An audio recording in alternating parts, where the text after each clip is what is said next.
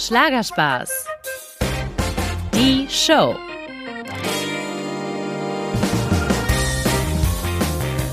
Ciao, Bella. Ja, ich dachte, passend zu meinem heutigen Gast gibt es einfach mal eine italienische Begrüßung. Aber erst einmal, ihr Lieben, freue ich mich, dass ihr dabei seid. In meinem Podcast treffe ich Schlagerstars hautnah nur für euch. Und dieses Mal habe ich den wunderbaren Giovanni Zarella kennengelernt. Ein Vollblut-Italiener, geboren im Schwabenland, also Perfekter geht die Kombi nicht, oder? Ich freue mich jedenfalls sehr, dass Giovanni heute mein Gast ist. Der ehemalige Broses-Star macht nämlich neuerdings Schlager. Wir hören einfach mal rein. so funny.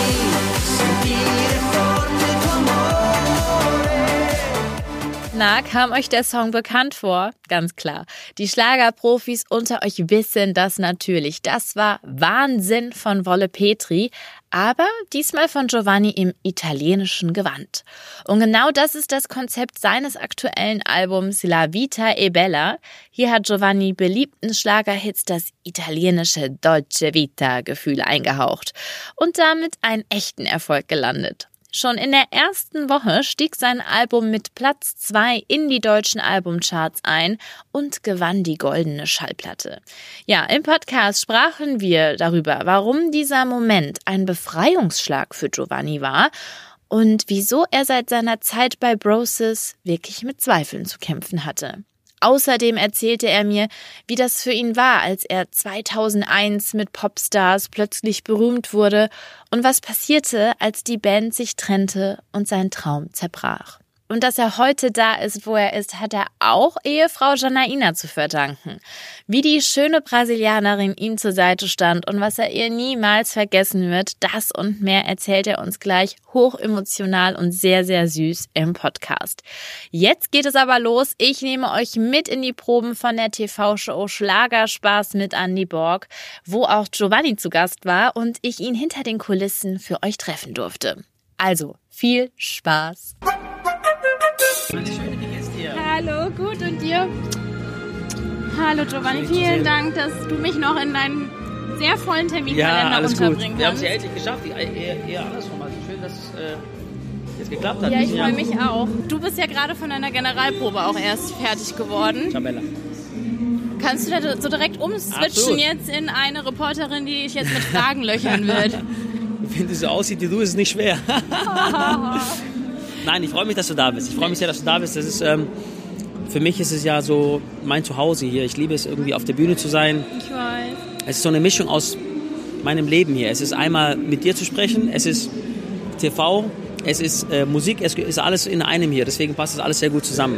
Komm, wir suchen uns mal eine ruhige Genau. Ecke. Lass uns mal da ganz nach hinten durchgehen.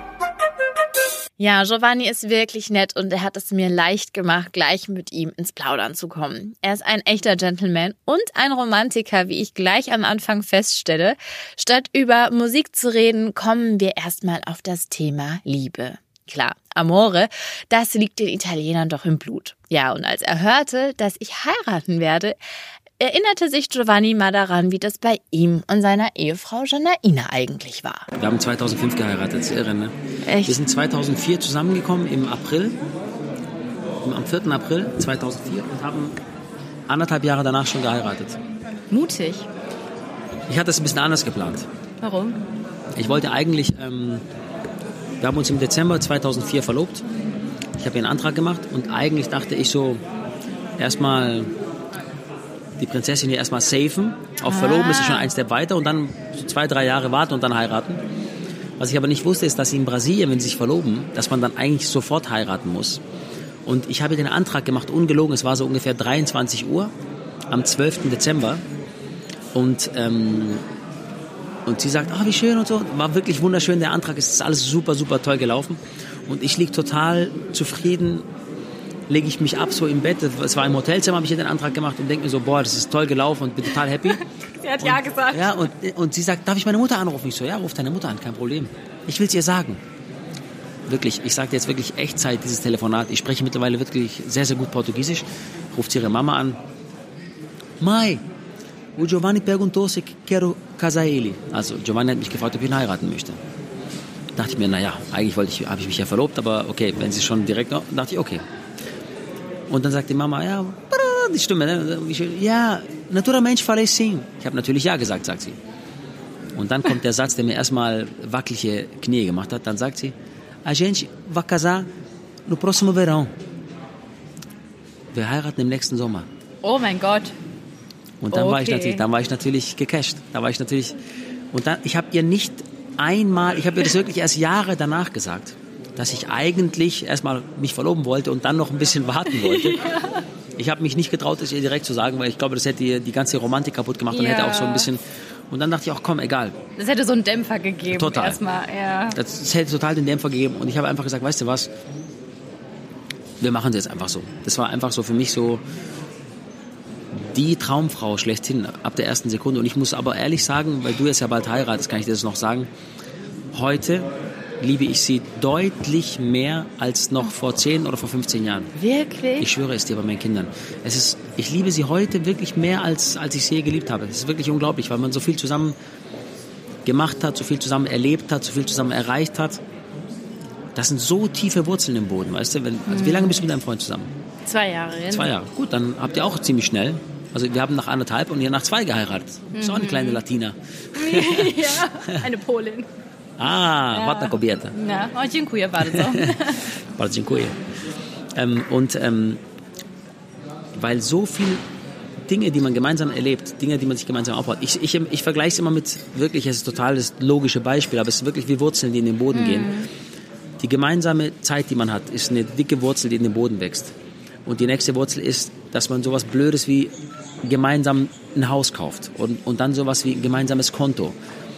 Gemeinsame Verantwortung, gemeinsame Kinder, heiraten, babab, alles sind so viele Wurzeln, die in den Boden gehen und man will die nicht mehr kaputt machen. Weißt du, man mhm. weiß einfach, wenn man das rausreißt, da geht ganz, ganz viel kaputt.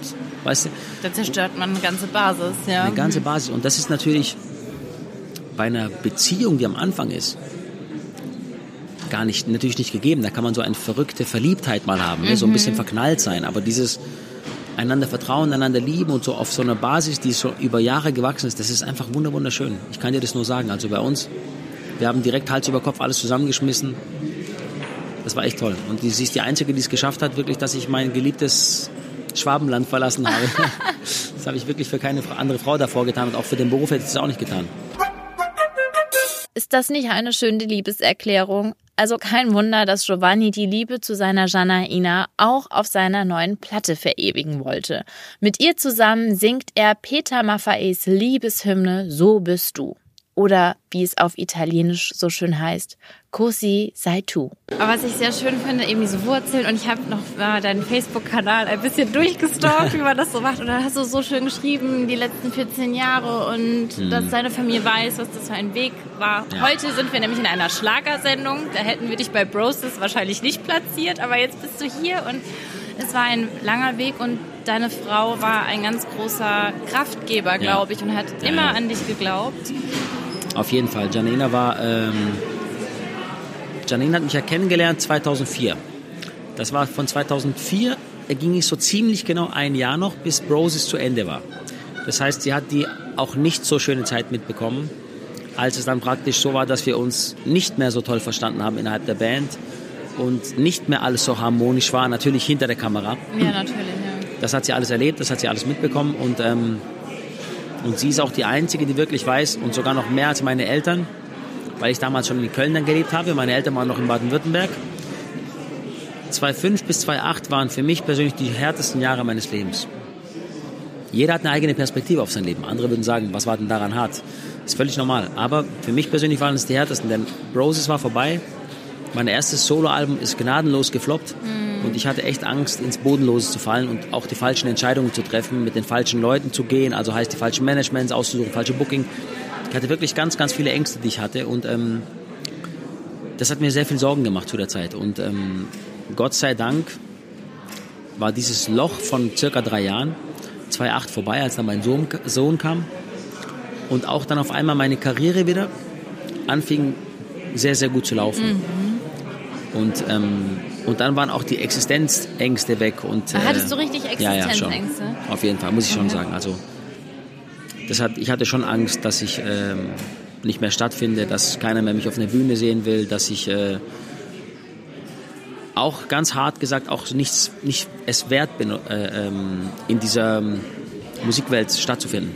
Zu bestehen. Ja, zu bestehen auch. Und ähm, das war für mich sehr, sehr schlimm. Und da war ich zu der Zeit, habe ich mich manchmal auch selbst gehasst, weil ich nicht zu ihr sein konnte, wie ich wollte. Weißt du, ich war nicht Ich schlecht weiß, zu ihr. Ich war ja. nicht schlecht zu ihr, aber ich konnte nicht der Mann für sie sein, der ich sein wollte. Und dass sie mich in dieser Phase, in dieser Zeit ertragen und vor allem unterstützt hat.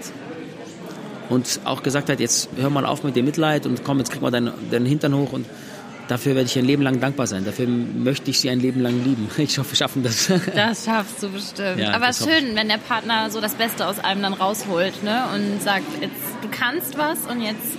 Eigentlich hat ja nur der Glaube so ein bisschen an dich gefehlt. Ne? Absolut, absolut, weil ähm, natürlich auch während Broses war alles ähm, ja letztendlich auf die Band ausgerichtet. Ne? Also das heißt, wir hatten Management, wir hatten vier Securities, die mit uns rumgereist sind, wir hatten Pressesprecher, wir hatten eine TV-Promoterin, Radiopromoter und wir haben ja selbst gar keine Entscheidungen so richtig treffen können. Wir haben ein Schedule bekommen am Anfang, also am Anfang des, des äh, Monats immer so, so einen Plan, wie der Monat aussieht und da wussten wir, okay, für die und die Shows brauchen wir die und die Klamotten. Aber es war wirklich so, dass wir wirklich von der Haustür abgeholt wurden und da wieder abgeliefert wurden. Und, und zwischendrin sind halt einfach ganz viele Dinge passiert. Natürlich schöne Dinge, aber ähm, wir waren sehr unselbstständig. Und da, wenn das dann auf einmal so heißt, okay, die Band ist vorbei. Ich habe mich wirklich gefühlt, im März 2005, als es vorbei war, habe ich mich gefühlt wie, wenn du an einer Raststätte, wenn man wie ein Hund, der an der Raststätte, äh, Raststätte rausgelassen wurde. Ich wusste gar nicht, wie ich weitermachen soll. Ich wusste nicht, okay, was, was geht denn jetzt? Also du denkst ja auch damals zu der Zeit, du denkst ja auch, das bleibt für immer so. Ja, das denkt man, man Ja. denkt nicht weiter. Nein, das, gar nicht. bleibt im Leben immer Nein, gleich. nein, ja. nein, du denkst nicht weiter und du denkst einfach so, es wird ewig so weitergehen. Und, ähm, und du hast einfach komplett verpasst zu netzwerken zu der Zeit. Ich wusste gar nicht, wie ich allein weitermachen soll. Ein Netzwerk ist das A und O, das lerne ich wirklich immer wieder, wenn ich mit den Künstlern spreche. Und ja, das eben fehlte Giovanni, denn während er mit Brosis zusammen war, kümmerte sich ja das Management, das Label, die Plattenfirma und Co. um sehr viele Dinge. Und so hat er sich natürlich ganz schön umgucken müssen, als er plötzlich solo weiter schwimmen wollte. Giovanni gibt zu, ja, die Jahre danach waren hart. Heute ist er zurück auf den großen Bühnen und ich wollte wissen, hat er das denn einem speziellen Menschen zu verdanken, der sich später als ein wichtiger und ausschlaggebender Kontakt erwiesen hat? Ich habe letztens gedacht, wenn ich jetzt einen großen Preis bekommen würde, weil ich, genau, weil ich die Bambi-Verleihung gesehen habe, dachte ich, wem würde ich denn danken? Und eigentlich wäre es nicht gerecht, nur denen zu danken, die jetzt für den jetzigen Erfolg zuständig sind. Weil die für den jetzigen, die kann ich dir alle per Namen nennen, sofort. Aber die sind ja nur zuständig für dieses Album, was mich natürlich jetzt auf ein anderes Level gebracht hat. Aber es gab ja auch Menschen, die mich während der Broses-Zeit geformt haben, während diesem Loch nicht im Stich gelassen haben und auch vor allem dann danach wieder mir das Gefühl gegeben haben, wichtig zu sein. Und diese, letztendlich war das ja nach dem Loch, sag ich mal, 2008, als es durch war, als es mir wieder besser ging, bis ich angefangen habe, dieses Album aufzunehmen, sind genau zehn Jahre vergangen. Und da gab es ja auch immer wieder Menschen, die, die an mich geglaubt haben. So zum Beispiel wie mein TV-Manager, ne, mein TV-Berater, der Sascha, der äh, immer gesagt hat, du wirst noch große Sachen machen, wir machen weiter, wir geben Gas und so. Und dann hat man wirklich so gemerkt, wie es immer wieder besser wurde und, und, und nach oben ging und erfolgreichere Dinge passiert sind und Menschen mehr an dich geglaubt haben und dich auf einmal in einem anderen Licht, äh, in ein anderes Licht gestellt haben. Man müsste denen eigentlich allen danken. Aber zum jetzigen Zeitpunkt, um, um auf den aktuellen Erfolg ähm, abzuzielen oder zu zielen generell, würde ich sagen, ist es der Christian Geller, mit dem ich, mit dem ich auf jeden Fall ein sehr, sehr, zu dem ich eine große Verbundenheit und auch ein großes, äh, ja, ein großes Dank, ein großes Dank aussprechen möchte. Denn der Christian, Das ist ein Produzent. Dann. Genau, das ist mein Produzent und ich finde, Produzent ist äh, in dem Fall, auch wenn die Produzenten natürlich alle großartig sind und einen großen Job machen, Produzent ist in dem Fall zu wenig gesagt, weil er tatsächlich auch eine Vision hatte von Anfang an. Er hat gesagt, er ist eigentlich auch fast schon ein musikalischer Berater. Er hat nämlich gesagt, pass auf, die Deutschen lieben Italien. Das Und- stimmt. das stimmt sowas von, ja. Und, und, und du bist der Italiener, der das in Deutschland verkörpert. Und wir müssen dich nur mit auf die Straße bringen. Und ich habe ihm immer gesagt, ich möchte gerne ein Album machen, was meine beiden Wurzeln verbindet, die italienischen und die deutschen. Und mit dieser Idee sind wir letztendlich dann, ähm, ja, haben wir uns zusammengesessen und gebrainstormt. Bis wir irgendwann auf die Idee kamen, wir saßen da zu zweit und haben wir irgendwann gesagt, pass auf, ähm, was, der Satz kam dann von ihm, was ist denn so, wenn, die, wenn du dem Italiener erklären würdest, wie ist deutsche Musik? Ah, was wäre okay, das? Dann habe ich gesagt, ja. für mich ganz klar, deutscher Schlager. Ich Ja. würde ihm zeigen, ich würde ihm Helene zeigen, ich würde ihm zeigen Andrea Berg, ich würde ihm Semino Rossi zeigen. So, und dann haben wir gesagt, okay, und das müssen wir zusammenbringen mit Italien. Und dann waren wir ganz, ganz schnell bei der Sprache.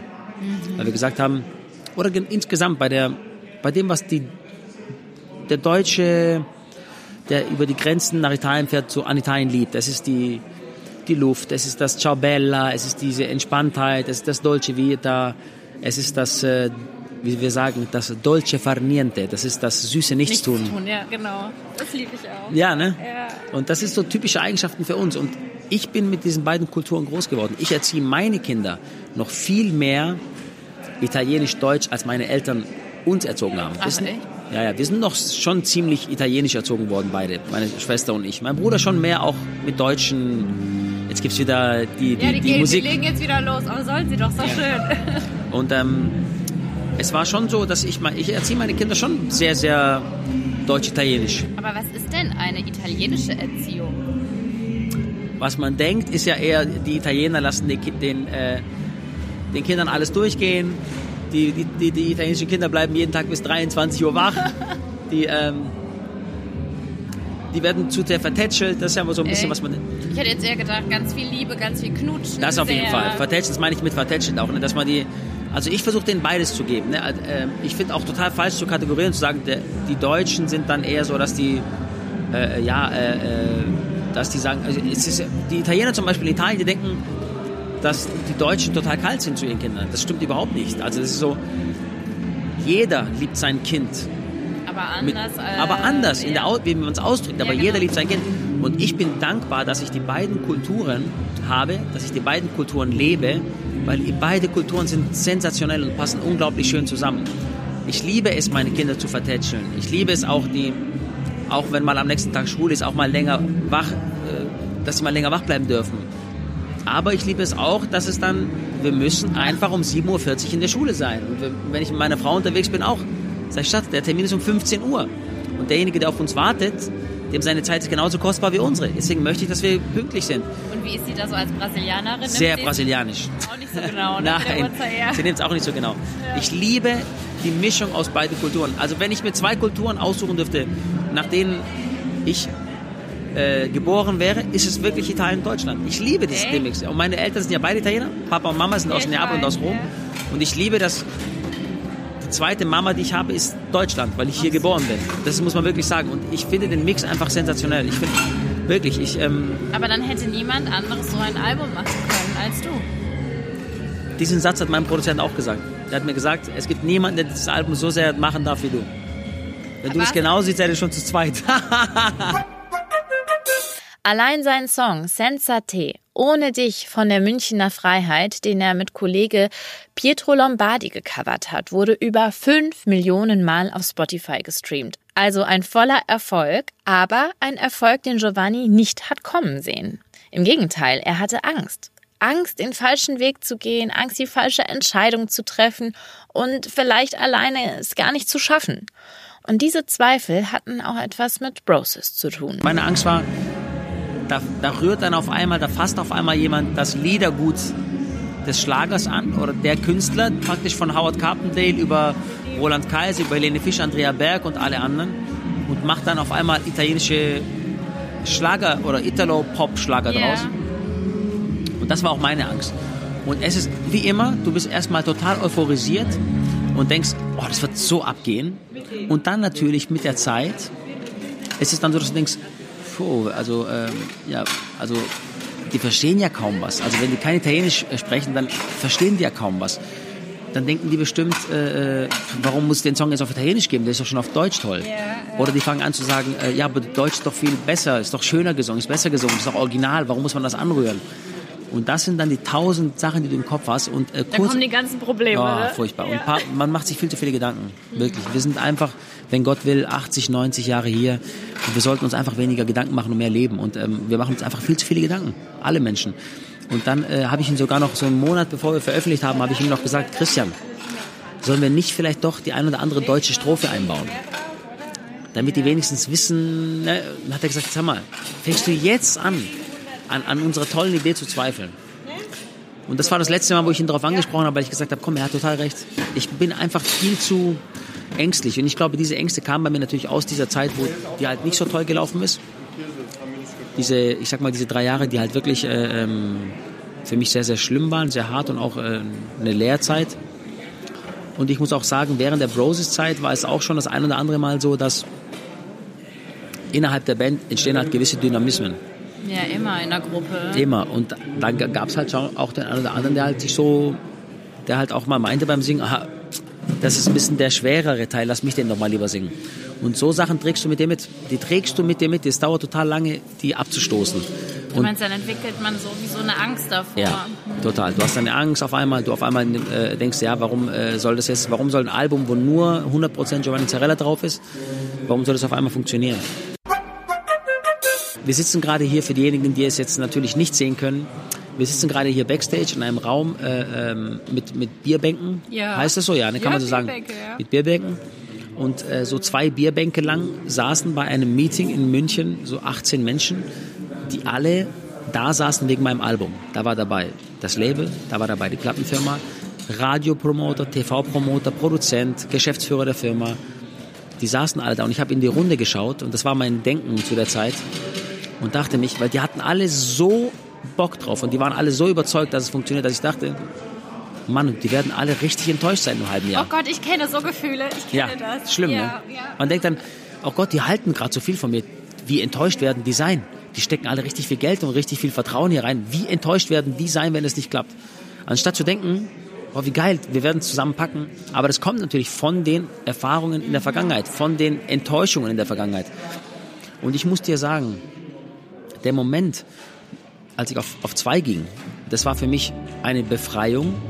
Aber vor wenigen Wochen, als ich Gold bekommen habe, bei Florian in der Sendung, das war für mich wie, als wenn wirklich aus meinem Körper, bildlich jetzt, die Geister der Vergangenheit alle verschwunden wären. Weil das, ja, weil Gold bedeutet, dass Menschen über viele Monate dein Album gut finden. Dass viele Menschen über eine lange Zeit dein Album kaufen. Dass Menschen das wirklich, und ich dachte mir so, hey, wirklich, ich dachte mir, da steht Giovanni Zarella drauf, die holen das wirklich wegen mir. Und, ich, und jede Woche, wenn ich dann die Zahlen bekommen habe, und ja, so, wir haben die Woche so und so viele verkauft, ich dachte immer so, warum kaufen die mein Album noch? Es ist doch schon jetzt vier Monate alt, ne? Und das hat mich so erfüllt. Also und Oh Gott, das ist richtig rührend. ja, aber Glück, Glück ist nicht von Glück ist nicht von Erfolg abhängig. Aber ich glaube, man muss erst glücklich sein, um erfolgreich zu sein.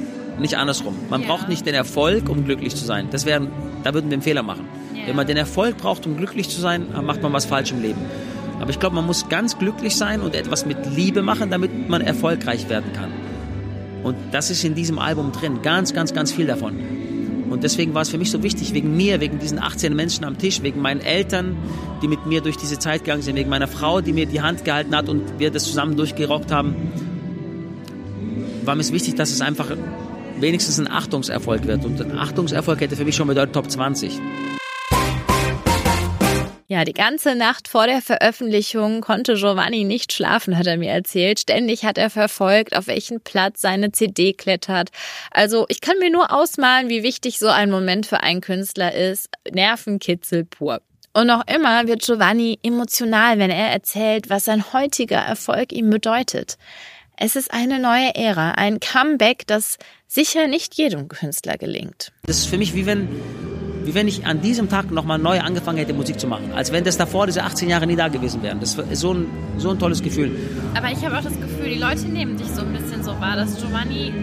Du warst nicht weg, aber du bist irgendwie anders zurück und du hast wie einen Neustart. So als hätte man nochmal auf den Reset-Knopf gedrückt, Krass, das, was oder? du sagst. Genau, ey, weißt du, du bist die Erste, von der ich das gerade höre. Weil alle anderen sagen immer, ja, du bist ja immer da gewesen und so, wie du auch gesagt hast, ne, man ist immer da gewesen. Aber was du sagst, genau das Empfinden habe ich auch. Ich habe das zum Stefan. Stefan ist mein Tourmanager, mit dem ich Tag und Nacht im Auto unterwegs bin. Und zu ihm habe ich gesagt, Stefan, ich habe das Gefühl, die Menschen entdecken mich jetzt zum ersten Mal musikalisch, als wenn die gerade sagen, boah krass, der singt ja cool und der, der ist ja ein netter Kerl, so, es macht total Spaß mit dem. Und das, und das Gefühl habe ich auch, das ist so, als wenn die mich jetzt neu entdeckt hätten, als wenn ich in den letzten Jahren nichts falsch gemacht hätte, Nein. aber auch nicht ähm, musikalisch äh, um Aufmerksamkeit geschrien hätte. Und es, ich habe genau das Gefühl wie du. Und es war vielleicht auch gut, dass sie gesagt haben, boah, wir geben dem jetzt eine Chance. Weißt du mal, in, in unser Wohnzimmer zu kommen mit, mit seiner Musik. Total gut. Ja, das ist total geil. Also, das ist unglaublich schön.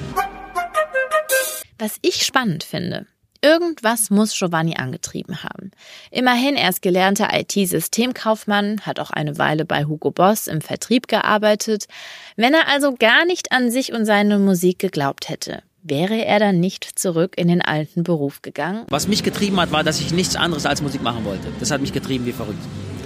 Und ich wusste, wenn ich jetzt aufhöre, dran zu bleiben, verliere ich alles, was ich irgendwie so noch ein bisschen an Kontakte und in diese Welt, den Fuß, den ich drin habe, werde ich alles verlieren was bei meinen anderen Kollegen ja leider passiert ist. Also Ross und ich sind ja noch die einzigen aus das der Broses-Zeit. Die anderen machen keine Musik mehr, die anderen finden nicht mehr statt. Auch wenn du überdenkst, wie viel, auch davor die No Angels waren so eine erfolgreiche Band, auch da ist niemand mehr leider, der was macht. Und es ist so, als, es ist kein Selbstläufer. Wenn du, du kannst nicht sagen, wenn du mal in einer erfolgreichen Castingband warst, dass es weitergeht. Und was mich getrieben hat, war immer, dass ich das unbedingt machen will. Dass ich unbedingt Musik machen will, dass ich unbedingt weiter am liebsten nur von Musik leben möchte. Das hat mich getrieben. Und, ähm, und du besinnst dich dann auf deine, auf das, was du machst, auf das, was du kannst. Ich habe als, ich habe angefangen mit Musik schon als kleiner Junge. Ich habe Orgel gespielt, ich habe Piano gespielt, ich habe äh, gesungen schon immer. Und ich habe jeden Talentwettbewerb wahrgenommen, den es gab. Echt? Ja, jeden. Oh Gott. Ich war, oh, ich war so, ich war so echt so eine Nervensäge. Also wirklich, ich war bei jedem, egal ob in Diskos, egal ob auf Stadtfesten, egal ob äh, ähm, irgendwie von irgendeinem Veranstalter im Kaufhaus. Ich habe auf jedem Talentwettbewerb mitgemacht, seit ich, seit ich 13 war oder also 14. keine Angst vor dem Rampenlicht gehabt? Nee, und, da, und deswegen wusste ich auch, und ich habe auch von den Talentwettbewerben auch, habe ich auch ein paar gewonnen. Ich bin zumindest immer weit vorne gelandet. Und das hatte mir schon gezeigt, wie so kommt. Das ist schon was für dich, weißt du, bist kein Spinner. Manche schätzen sich auch komplett falsch ein. Ne? Und ähm, denen sollte man das auch sagen. Aber ich wusste, komm, du hast irgendwas. Du hör nicht auf, ja, hör nicht auf. Und aber trotzdem, 2005 war Broses vorbei. Jetzt ist 2019 gewesen, als mein Album dann funktioniert hat. Trotzdem hat es 14 Jahre gedauert, bis ich endlich das erreicht habe, was ist. Und dann kommt noch was anderes dazu. Es kommt noch dazu, dass man sich so im Leben so ein bisschen Grenzen setzt. Ne? Man denkt sich so, ich dachte immer, mein Sechser im Lotto, abgesehen von der Familie, mhm. das will ich bei der Arbeit, bei der Leidenschaft, ich dachte, mein Sechser wäre Broses gewesen. Fünf Millionen Platten, Bambi gewonnen, Echo und alles, was dazu gehört. Du denkst eigentlich, das ist jetzt, das hast du jetzt das einmal Ultimo. erlebt. Das hast du jetzt einmal erlebt. Also viele, so. viele dürfen es gar nicht erleben. Weißt, das war jetzt dein Sechser im Lotto, was die Arbeit angeht. Und alles andere ist immer noch super, ist immer noch klasse, was passiert, aber es ist nicht mehr dieses, dieser Ausschlag auf der Kurve nach oben. So hoch kommst du nicht mehr. Ja, das denkst du wirklich. Du denkst, ich habe letztens ein Gespräch mit Eloy gehabt. Eloy de Jong von Caught in the X. Mhm. Ja, guck mal, er. Als, es ist wirklich gewesen, als würden wir, als hätten wir uns abgesprochen. Er hat genau das Gleiche gesagt. Er hat gesagt, Gio, bei mir genau gleich. Ich dachte, Caught in the Act, der Peak meiner Karriere, alles, was jetzt kommt, ist ja immer noch okay. Wird aber nie wieder so sein, dass ich jauchzend und schreiend und Freude taumelnd durch die Straßen laufe. Und wir beide haben das Glück, dass es jetzt wieder so ist. Und vielleicht auch, weil wir auch wie du gesagt hast, nie wirklich aufgehört haben, an uns zu glauben. Das schon. Das ist essentiell, glaube ich. Ja, natürlich. Das ist, äh, das, das muss jeder da draußen. Ja, weißt du, wir setzen uns immer, ein, wir setzen uns alle so äh, Grenzen. Ne? Das ist ja ganz normal. Jetzt, wo Giovanni wieder ganz oben ist, heißt es natürlich Vollgas geben. Der Terminkalender ist wirklich prall gefüllt. Auftritte, Autogrammstunden, Interviews und, und, und. Also jetzt bloß nicht nachgeben, nicht müde werden, sondern die Welle reiten, solange sie da ist. Trotzdem, Giovanni hat sich eine Regel auferlegt. Es gibt drei Baustellen in meinem Leben oder drei wundervolle Dinge, um die ich mich kümmern muss. Es ist meine Familie, es ist meine Musik und ich. Ich selbst ja, auch. Man darf sich auch selbst nicht, vergessen. Und die Abstriche, die ich jetzt immer mache, sind immer bei mir. Weil wenn ich viel unterwegs bin wegen der Musik, schaue ich dann trotzdem, dass ich noch am Abend noch oder in der Nacht nach Hause komme, damit ich morgens die Kinder zur Schule bringen kann. Dadurch schlafe ich dann auch mal nur zwei Stunden, also oder zweieinhalb oder drei. Das passiert. Aber ich bin glücklich, weil ich die gesehen habe. Aber die Abstriche mache ich dann natürlich bei mir, weil ich natürlich müde bin, erschöpft bin. Aber irgendwo musste sie machen. Und es ist nicht fair, wenn ich sie bei meiner Familie mache. Das ist einfach nicht fair. Aber andererseits will ich sie auch nicht bei der Musik machen, weil das ist einfach ein goldener Moment gerade bei mir ist. Und deswegen muss ich die bei mir machen. Aber ich setze mir trotzdem ein Limit. Ich sage, okay, jetzt geht es dann bis zu der nächsten Zeit, wo ich mir eine Auszeit nehmen kann. Da mache ich dann zwei Wochen Pause. Da wissen die auch alle, jetzt lassen wir Giovanni in Ruhe, weißt du. Und dann kann ich damit Energie sammeln und Kraft sammeln. Aber seit die beiden, seit die beiden Kids schulpflichtig sind, kann ich die nicht einfach rausnehmen. rausnehmen und sagen, ihr geht mal jetzt zwei Wochen mit Papa mit. Das geht leider nicht mehr. Und das Allerschönste ist, dass meine Frau mir so den Rücken deckt. Also die macht das voll mit, Ja. das ganze Programm, all die Termine. Weil ich habe gesehen, bis Oktober 2020 Ja. ist schon was äh, ist schon, eingeplant. ist schon sehr, sehr viel los. Ne? Und ähm, die machen alles mit. Ich war vergangenes Jahr, also 2018 im Dezember auf einer Kreuzfahrt mit meiner Frau und den Kids. Und da habe ich denen schon erklärt, da habe ich gesagt, pass mal auf, nächstes Jahr macht Papa wieder ein Album.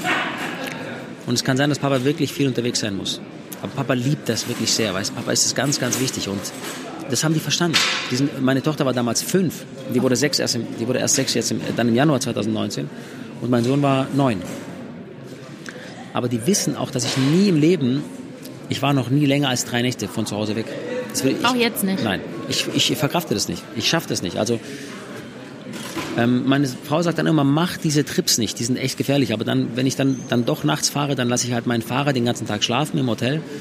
Und wenn ich dann von der Bühne komme, dann ist er ausgeruht und dann fährt er, weißt du. Ich schaffe es dann sowieso auch nicht zu schlafen, weil ich dann einfach Angst habe, dass er Und dann heute doch nicht... auch? Wir fahren heute auch wieder zurück, ja.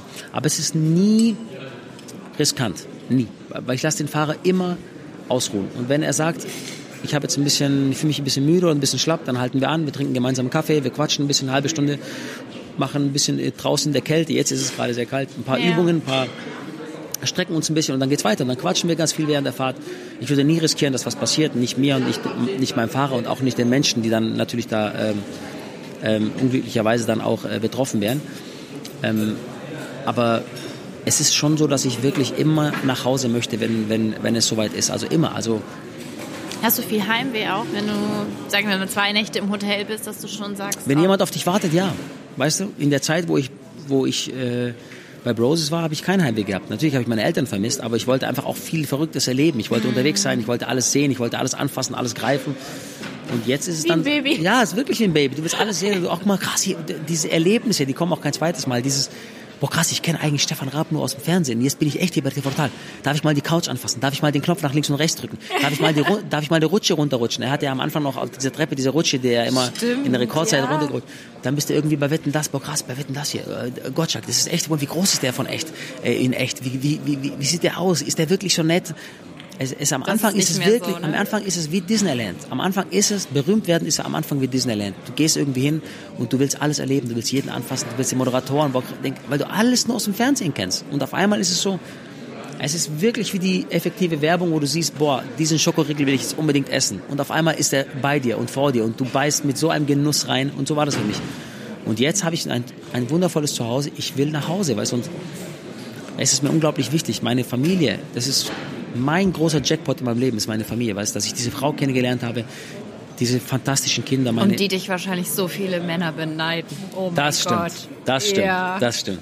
Das war am Anfang auch, hatte ich auch ziemlich Schiss. Da hatte ich auch echt ziemlich Angst, dass sie, weil ich dachte so, Mann, ey, also ganz ehrlich, was will die mit mir? Weißt, das war ja auch, da war Nachher dann, merkt die, ich bin gar nicht so toll. ja, das ist wirklich, was du denkst als, als, als Partner, ne? Weil ich mir meiner Stärke auch nicht bewusst war und ähm, eigentlich hatte sie sich in, in meine Art verliebt, was für ein Familienmensch ich bin. Dass ich ihr eine Familie geschenkt habe, dass ich ihr einen Papa geschenkt habe, eine Mama, einen Bruder, eine Schwester, alles, was sie in Deutschland nicht hatte. Ne? Sie hatte sich darin verliebt und ich wollte unbedingt sie beeindrucken mit irgendwelchen Erfolgen und Sachen, die ich äh, gemacht habe, weil ich dachte so, okay, sie ist ja auch irgendwie Künstlerin, ist ja Model und arbeitet im Fernsehen, die wird es schon cool finden, wenn ich erfolgreich bin. Das war natürlich, was mir noch mehr Kopfschmerzen gemacht hat in den ersten Jahren, als wir zusammenkamen, weil wir kamen 2-4 zusammen, haben 2-5 geheiratet, 2-5 hat sich auch Broses getrennt und ich konnte halt nicht glänzen. Also ich konnte nicht glänzen, ich konnte nicht irgendwie äh, ihr irgendwas bieten, bei dem ich dachte, dass sie das möchte, weißt du, oder was, dass sie das stolz macht. Und deswegen bin ich jetzt umso glücklicher, dass wir das jetzt irgendwie zusammen geschafft haben, weißt du? Aber das ist ja auch eine Ehe. Also meine, man Ja, genau. heiratet sich Genau und so sagt, wir gehen die Höhen, aber auch und die schlechte Tiefen Zeiten. irgendwie. Ja, genau so ist es. Aber du willst dann schon trotzdem als Mann, und da mache ich auch nicht Unterschied, ob Deutscher oder Italiener, du möchtest schon einfach ein erfolgreicher Mann zu Hause sein. Du willst schon einer sein, der, der dann, äh, äh, der der Frau das Gefühl gibt, ich kann jetzt auch mal einfach mal zwei Jahre mit den Kindern bleiben, wenn ich möchte. Der, der regelt das schon. Und ich habe Ich sorge für euch. Ich sorge für euch, so. Und ich habe mich nicht mehr wie dieser Mann gefühlt zu der Zeit. Und das hat mir wirklich die Sache noch schwerer gemacht damals. Aber hat Janaina das je dir das Gefühl gegeben, Nicht dass sie so einziges Mal. fühlt? Nicht ein einziges Mal. Dafür liebe ich sie noch mehr. Sie hat mir nicht einmal das Gefühl gegeben. Im Gegenteil, bei jeder Kleinigkeit hat sie das abgefeiert. Und gesagt, mal, wie toll, boah, wie gut du bei diesem Auftritt warst. Wahnsinn. Auch wenn es nur, ähm, ich mache dir ein Beispiel. Ich, hab, ähm, ich hatte so eine eigene Schlafzimmerkollektion äh, 2006 oder so und habe dann einen Auftritt gemacht vor 30 Leuten, also vor, vor, so einer, vor der Presse. Das hat danach abgefeiert, als wenn ich, äh, als wenn ich das Wembley-Stadion voll gemacht hätte, weißt du? Und das fand ich schon, das habe ich natürlich gemerkt, dass sie mich unterstützen will und, und dass sie es aber auch wirklich toll findet, habe ich auch gemerkt, weißt du? Aber trotzdem muss ich, okay, die Frau, der äh, ist es völlig egal, was ich gerade mache, ne? Aber wie gesagt, das ist so vielleicht so Hirngespinste, die halt dann, irgendwie dann auch Männer in sich tragen, dass sie denken, ich muss so, wie sagt man so schön, der Versorger sein, ne? Und ihr das Gefühl geben, ja, dass ich mich um sie kümmern kann, um sie, um die Kinder, um das Zuhause. Das möchte jeder Mann, weißt du? Ich verstehe auch, dass jede Frau selbstständig sein möchte. Ich habe meiner Frau nicht einmal gesagt, mach doch mal eine kleine Pause, nimm dir mal eine Auszeit. Sie braucht auch beides, um glücklich zu sein. Weil sie ist sehr quirlig auch so, ne? Total. Janina ja. braucht auch das Gefühl, wichtig zu sein. Sie braucht auch das Gefühl, nicht nur, dass sie gebraucht wird von, äh, von ihren Kindern, von ihrem Mann. Sie will auch das Gefühl haben, dass man sie braucht als arbeitende Frau, als, als Powerfrau. Und das ist jedem vergönnt. Verstehe ich auch, ja. Das ist ganz, ganz wichtig. Ich meine, du sitzt auch gerade hier und machst jetzt mit mir deinen dein Podcast und ich bin Ja. auch sicher, wenn du heiratest in, in wenigen Tagen, wirst du trotzdem weiter deinen Job machen wollen. Und, und Oh ja. Das, ja, eben, genau. Weil das, da sprechen wir wieder von den beiden Herzen, die in der Brust schlagen. Eins ist halt eben für das Menschliche, für die Familie, für die Liebe und das andere ist für die Dinge, die man liebt, im, die im Alltag zu machen. Und man braucht beides. Du kannst nicht sagen, das Schlimmste ist, wenn du am Sonntagabend Bauchschmerzen hast, weil du Montagmorgen zur Arbeit musst. ja, das ist furchtbar, das finde ich auch. Dann musst, das, du, dann musst du was ändern. Dann musst du auch wirklich bitte den Mut haben, das zu tun.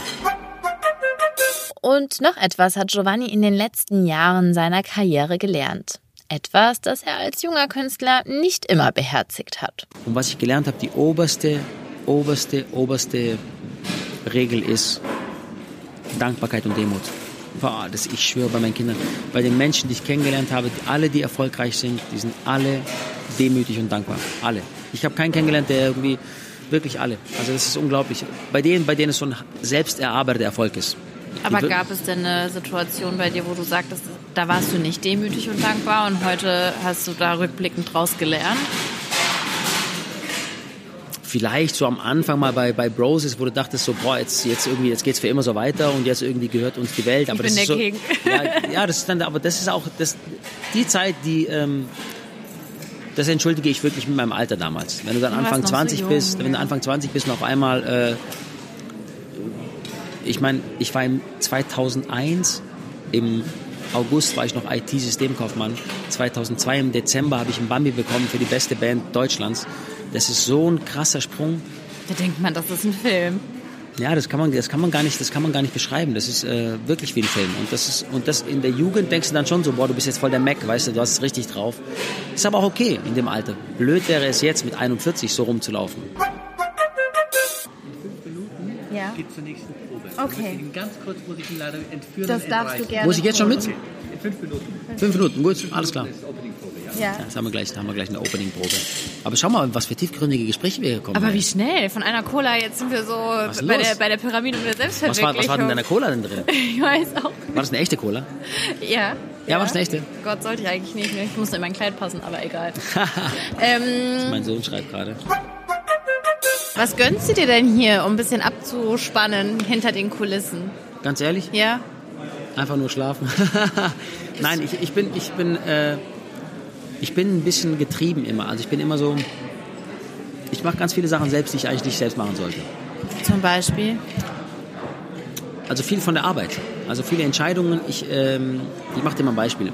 Jeder hat einen, jeder hat einen Booker. Also ein Booker heißt jemand, der für dich Auftritte besorgt. Normalerweise hat man einen gemeinsamen Kalender. Der Booker trägt an den freien Tagen einfach die Termine ein.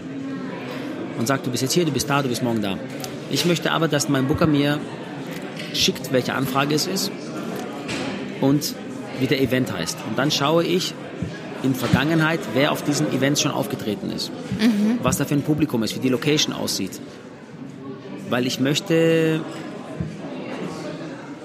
einfach einen schönen Rahmen haben, wenn ich auftrete. Ich, ich möchte nichts machen, was ich dann irgendwann bereue oder wo irgend, vielleicht irgendwas mal Blödes passiert ist bei dem Auftritt oder wo es irgendwie Geschichten aus der Vergangenheit gibt, die vielleicht blöd sind, weißt du, da vor Ort. Oder Was könnte das sein für ein Ort? Man passt nicht als Künstler zu allem. Ich passe nicht als Künstler zu jedem, zu jedem Event. Zum Ballermann zum Beispiel jetzt, oder? Ich überlege nur gerade, was Ja. kenne ich für ein Event, wo... Also ich würde jetzt nicht bei einem bei einem politischen Event auftreten wollen, der, der, der, deren Ausrichtung ganz klar gegen meine geht. So, und deswegen schaue ich halt dann, Verstehe ich, ja. ja. also, und dann schaue ich halt genau, okay, was ist das genau? Um, um was geht's da? Und, äh, und das ist eine Arbeit, die müsste ich mir eigentlich nicht machen, weil ich könnte einfach auch nur sagen, wie hoch ist die Gage und danke. Und äh, ich, ich, ich bin mit, jedem selbst im Austausch. Ich bin so ein bisschen mein eigener Manager. Ich habe keinen Okay. richtigen Manager. Also das heißt, ich mache meine ganzen Sachen halt irgendwie selbst und es ist mir auch wirklich wichtig, die immer abzunicken und mir anzuschauen, weil dann bin ich auch dafür verantwortlich. Und dann habe ich mein Glück in den eigenen Händen. Und jetzt will ich jetzt sowieso hat- nicht mehr loslassen. Aber jetzt hat Stefan dich in den Händen. Aber jetzt hat mich jemand anders in ja, den Händen. ja, alles gut. Ja, während wir hier gerade recht entspannt backstage quatschen konnten, ist jetzt Giovanni aber gefragt. Die Eröffnung der Schlagershow wird mit Moderator Andy Borg geprobt und Giovanni muss jetzt auf seine Startposition. Ich gehe mit in die Halle und schaue zu. Es ist wirklich sehr, sehr trubelig. Es sind viele Kameras in der Halle, rechts, links, oben, unten gefühlt. Viele Leute und ähm, auch einige andere Künstler, die sich jetzt auf ihre Position stellen, bevor sie dann ihren großen Auftritt haben. Und Vorwarnung für die Musik in 3, 2, 1, Musik bitte. Das Ganze ging irgendwie schneller als gedacht. Für diese sehr kurze Probe haben wir dann doch recht lange gewartet.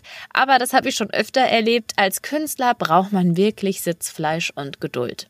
Ich sammle Giovanni wieder ein und wir setzen uns noch für einen Augenblick in seine Garderobe. Wir haben die, ähm, die Opening-Probe jetzt auch nur einmal gemacht, weil ich habe ja nur diesen einen Satz da am Anfang zu singen. Und äh, der Andi macht diese Show, ich glaube, der macht die ganze Woche jetzt jeden Tag eine Ja, Aufzeichnung. jeden Tag. Ja. Und deswegen, er kennt den Song zu Genüge. Ja? Besuch. Hast du gehört? Also, du Gute Infos, ja. musst länger stehen bleiben. Kannst du dir das merken? Ich weiß nicht.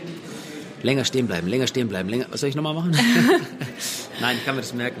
Aber wie aufgeregt bist du jetzt? Weil ja, du machst es ja jetzt auch schon äh, ein paar Jahre, sage ich mal. Ist das überhaupt noch was Besonderes für dich? Oder? Ich schwöre bei meinen Kindern, ja. Jeder Auftritt. Weil ich glaube, das Lampenfieber kommt immer daher, dass man eigentlich nicht weiß, ob das Publikum einen mag. Also bei so einer Sendung wie heute sind die ja nicht wegen mir hier. Oder nicht nur. auch wegen dir. Auch vielleicht, ja. Aber Ich bin wegen dir hier. das ist Ja. schon ein sehr, sehr schönes Geschenk.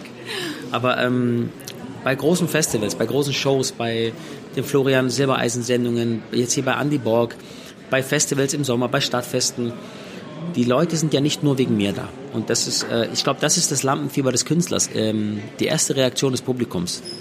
Das Lampenfieber ist in der Sekunde vorbei, ich sag mal nach dreieinhalb Minuten nach dem ersten Song, wenn die erste Reaktion kommt. Ist es Applaus? Ist es Buß? Hast du ein paar nicht so nette Leute im Publikum, die vielleicht was Blödes hochrufen? Wenn das alles durch ist, dann ist das Lampenfieber weg. Aber die, ich glaube, das Lampenfieber des Künstlers kommt daher, weil er einfach nicht weiß, kann dieses Publikum was mit mir anfangen. Und der Künstler an sich ist ohnehin gerne kritisch und selbstkritisch und zweifelt gerne an sich. Und das ist ein sehr, sehr gefährlicher Mix. Ja, das, das glaube ich. Aber ich finde interessant, ich könnte mir vorstellen, ähm, dass in der Sendung ist das Energielevel total hoch, man ist total fokussiert, Ja. weil man sehr viel Adrenalin hat. Wie ist es denn jetzt? Also bist du eher müde und dann denkst du, oh, aber ich weiß, nachher kann ich voll auffahren. Oder ist das so nicht? Hast Jetzt- du auch jetzt schon voll Adrenalin?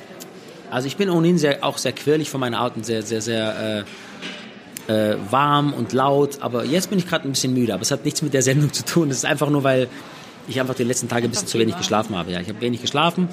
Und dann möchte ich aber morgens trotzdem meine Kids zur Schule fahren. Dann möchte ich trotzdem, dass die mich morgens schon sehen und lasse es dann nicht nur meine Frau machen. Also ich bin immer bei uns der Frühaufsteher im Haus. Ich bin morgens, wenn die Kids wach werden, dann haben die schon ihr, ihr Frühstück parat, die Brotdosen sind schon Echt? fertig. Ja, ist mir schon wichtig. Ich will den morgens, ich will, dass die gut in den Tag gehen, weißt du? Das ist mir sehr, sehr wichtig. Hast du geahnt, dass du so ein leidenschaftlicher Papa sein Nein. wirst? Nein. Nein? Ich habe ich hab, also, ich hab selbst ein unglaublich gutes Vorbild zu Hause. Mhm. Als Papa, meinen. Meine Mama ist ohnehin unschlagbar. aber, ma- die aber, Mama. Die Mama. Aber mein Papa ist wirklich der Papa, den man sich wünscht. Und ähm, ich konnte, ich habe wirklich gehofft, dass ich wenigstens halb so gut wie er sein werde als Papa. Das wäre schon ein sehr, sehr guter Vater. Und ähm, ich glaube, dass ich wirklich ein guter Papa bin. Mir ist es wichtig, echt ein guter Papa zu sein. Wirklich, das ist mir ganz, ganz, ganz wichtig. Ich möchte ein guter Papa sein.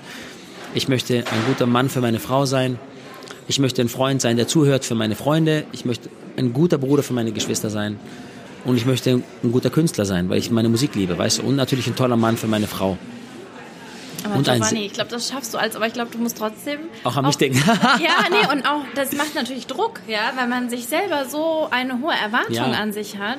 Das ist auch anstrengend irgendwann. Ja, es ist auch, aber ähm, wie gesagt, man kommt halt selbst immer so ein bisschen zu kurz, wenn man ähm, wenn man es allen irgendwie nicht recht machen will. Recht machen ist das falsche Wort, weil ich möchte ja das machen, weil ich ja wirklich ähm, ich möchte den Leuten einfach die beste Version von mir geben. Weißt, du, das ist mir ganz wichtig und natürlich ist es anstrengend und man muss halt ein bisschen Abstriche machen bei sich selbst manchmal. Ich, ich bin auch ein Typ, der ich habe halt unglaublich viel Geduld. Also ich bin im Auto unterwegs mit Stefan und meine Frau ruft dann an in einem Moment, wo ich ohnehin wirklich sehr, sehr gestresst bin oder sehr müde und, und sie knallt mir nochmal drei Aufgaben oben drauf. Und jeder andere würde dann wirklich sagen, nicht jeder, aber die meisten würden sagen, boah nee, wirklich, lass mich jetzt damit in Ruhe, ist nicht, es, mach du das doch bitte. Ich schaffe es nicht. Ich sage natürlich mit, mit der Geduld, mit Engelszung, ja, äh, Schatz, schreib mir es nur kurz in der WhatsApp, weil sonst vergesse ich es gleich wieder wo Stefan dann zu mir sagt, wo holst du diese Geduld her? Wie schaffst du das? Deine Frau weiß doch gerade, wie gestresst du bist. Warum? Ich kann nicht. Ich, ich, es ist stärker als ich. Ich will einfach. Es ist irgendwo auch ein Zeichen von Dankbarkeit für die Zeit, wo die natürlich mir beigestanden sind, wo ich halt, wo es halt nicht so rund lief. Ne? Und für meine Eltern will ich einfach ein guter Sohn sein, weil sie mir einfach fantastische Eltern waren. Immer. Meine Eltern sind der Grund, warum ich auf der Bühne stehen kann. Ich habe IT-Systemkaufmann gelernt. Und meine Eltern haben gesehen, wie unglücklich mich, mich das gemacht hat. Es hat mir einfach keinen Spaß gemacht. Und die haben immer gesagt, Jova, wenn du Musik machen willst, mach Musik. Ach Gott, Dann bleib bei ja- uns. Bleib bei uns. Bleib oben. Hilf ab und zu Papa aus. Wenn du, aber die haben mir so eine Ruhe gegeben, so eine ähm, Gewissheit, so eine ne? Sicherheit, ja. Und nur wenn sich halt ein Kind sicher fühlt, kann es auch Dinge ausprobieren, weißt du? Das Auf- stimmt, ja. Ja, auf dem Spielplatz spielt das Kind auch so, weil halt auf dem Boden Sand liegt und nicht kein Flammen mehr, weißt Ja, du, und ja, nicht irgendwie. Lava. Ja. So ähm, und ähm, und ich habe mich sicher gefühlt, weißt du, meine Eltern haben mir ein unglaubliches tolles Zuhause gegeben und äh, die sind sowieso meine aller allergrößten Helden wirklich. Die sind, die kamen nach Deutschland. Mein Papa, der kam, der war 13, hat die ersten zwei Jahre in der Garage gelebt in, in Hechingen, also da, wo ich auch geboren bin. Und meine Mama, die haben im, im Keller von, äh, von der Fabrik äh, ge, äh, gelebt, in der ihr Vater gearbeitet hat. Und da denke ich mir so, uns geht's einfach verdammt gut. Und wenn die beiden das geschafft haben, weißt sich sowas auf die Beine zu stellen, ein Restaurant, und, und die haben uns nie das Gefühl gegeben, dass uns an irgendwas fehlt. Nie. Also ich hatte nie das Gefühl irgendwie so, oh, ich glaube, wir haben Probleme. Nie. Und auch Ja, wenn, das finde ich toll, ja. und, das, und auch wenn es bei denen manchmal knapp war. Ich weiß, dass es nicht immer rosig war. Vielleicht war. Hm. Und die haben uns aber nie das Gefühl gegeben, dass, äh, dass irgendwas nicht okay ist. Ne? Die haben wirklich für uns schon äh, versucht, solange es geht, ähm, die Welt heil zu lassen. Weißt du? Und das fand ich, hat mich immer sehr beeindruckt. Dann Das, würde mein Vater jetzt sagen, Giovanni, du hast alles, was du im Leben brauchst. Alle großen Steine in deinem Glas sind voll. Gesundheit, Familie, tolle ne, Netzwerk um dich rum, liebe Freunde Hm. und auch noch Erfolg. Also ist dein Papa, redet er so mit Steinen? ja, mein Papa liebt sowas. Und immer wenn man, ich würde sagen von mir, dass ich ein, auch ein demütiger Mensch bin, aber ja, manchmal kommt man auch ins Jammern und er sagt dann, er macht dann immer direkt die Tür zu und sagt, nein, auf gar keinen Fall, aber alles, was du brauchst im Leben, um glücklich zu sein, hast, du. Ja. Das finde ich sensationell. Wie heißt dein Papa? Martin. Martin, du bist ein ganz großer. Wirklich, ganz ehrlich. Ich, ich sehe das wirklich, ich sehe das genauso wie er. Also deswegen gerade dieses Beispiel mit meinen Eltern. Wie könnte ich jammern? Wie könnte ich äh, äh, meine Dankbarkeit oder meine Demut verlieren? In der, in der, in meinen, nicht nur in der jetzigen, selbst in der Phase, wo ich am Boden lag, nach Broses, würde es andere geben, die sagen, hör mal, du jammerst rum, du hast in deinem Leben schon sowas erleben dürfen. Du hast einen Bambi gewonnen, hast ausverkaufte Tourneen gespielt, bist auf den größten Events gewesen, bist in dicken Autos gesessen, bist Business geflogen, hin und her irgendwie äh, und, und, und jammerst rum. Es ist immer, meine Eltern, die haben, meine Eltern, die kamen mit einem großen Koffer und ganz, ganz viel Hoffnung hierher.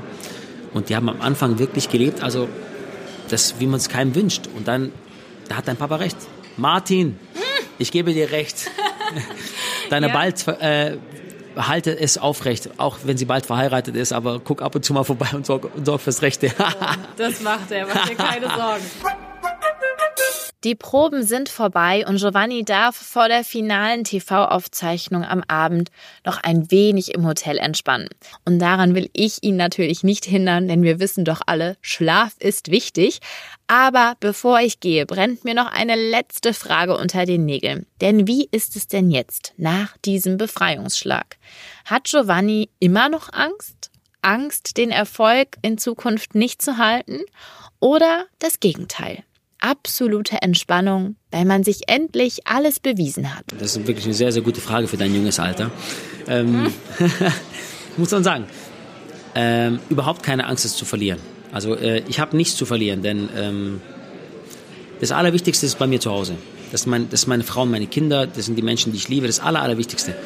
Dass, die, dass das Album jetzt Gold gegangen ist, dass ich mir jetzt einmal zeigen konnte, mir beweisen konnte, dass ich auch alleine was wert bin als Künstler, das ist passiert. Das kann man mir nicht mehr wegnehmen. Und ähm, ich habe gar keine Angst, irgendwas jetzt zu verlieren. Ich will einfach jetzt jeden Tag erleben so weiter und dass es weitergeht mit der Musik, dass ich viel live spielen kann. Und wenn ich auf die nächsten Monate schaue, ähm, ich werde mit Florian auf Tour gehen.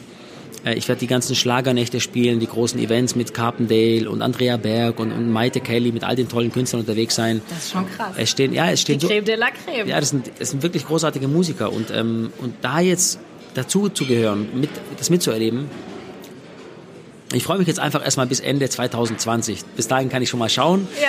und, und da weiß ich schon, was alles passieren wird und das sind schon so viele tolle Dinge. Und wenn ich es dann immer schaffe, auch genug Zeit für meine Familie zu haben, dann bin ich glücklich, dann bin ich in meiner, dann bin ich in meiner Balance, weißt Das ist echt schön. Und dann kannst du mich auch so oft besuchen, wie du möchtest. Dann können wir bald wieder weitermachen. Sehr schön, freue ich mich. Dann drücke ich dir die Daumen für 2020 und erstmal für diese tolle Show. Dankeschön. Und danke für deine Zeit, Giovanni, dass ich ein bisschen reingucken konnte, wie dein Leben so zurzeit Du aussieht. bist süß, vielen Dank. Lass Danke dir. geben. Dankeschön. Meine Lieben, das war mein Treffen mit Giovanni Zarella für euch. Wer ihn live sehen möchte, kann das ab dem 7. Februar tun. Da steht Giovanni mit vielen Schlagerkollegen auf der Bühne und geht mit das große Schlagerfest XXL die Party des Jahres bis Mitte Mai 2020 auf Tour. Ihr Lieben, ich hoffe, euch hat die Folge gefallen und wie immer, wenn ihr Anregungen, Kritik oder Wünsche habt, dann schreibt mir über Facebook, Instagram und ganz wichtig, lasst mich wissen, welche Gäste ihr noch hören wollt und was ihr unbedingt wissen möchtet. Ich freue mich jedenfalls schon jetzt auf die nächste Folge Schlagergeflüster mit euch und wenn ihr es bis dahin nicht abwarten könnt, dann hört euch doch einfach mal durch meine letzten Folgen. Ich hatte schon so viele tolle Künstler vor dem Mikro, also von Ella Endlich, Maria Foscania, über Vincent Groß, Vox Club, Thomas Anders, Beatrice Egli und viele, viele mehr. Also anhören lohnt sich und ich wünsche euch ganz, ganz viel Spaß dabei. Ich sage bis bald, bleibt gesund und munter. Eure Sava. Schlagerspaß. Die Show.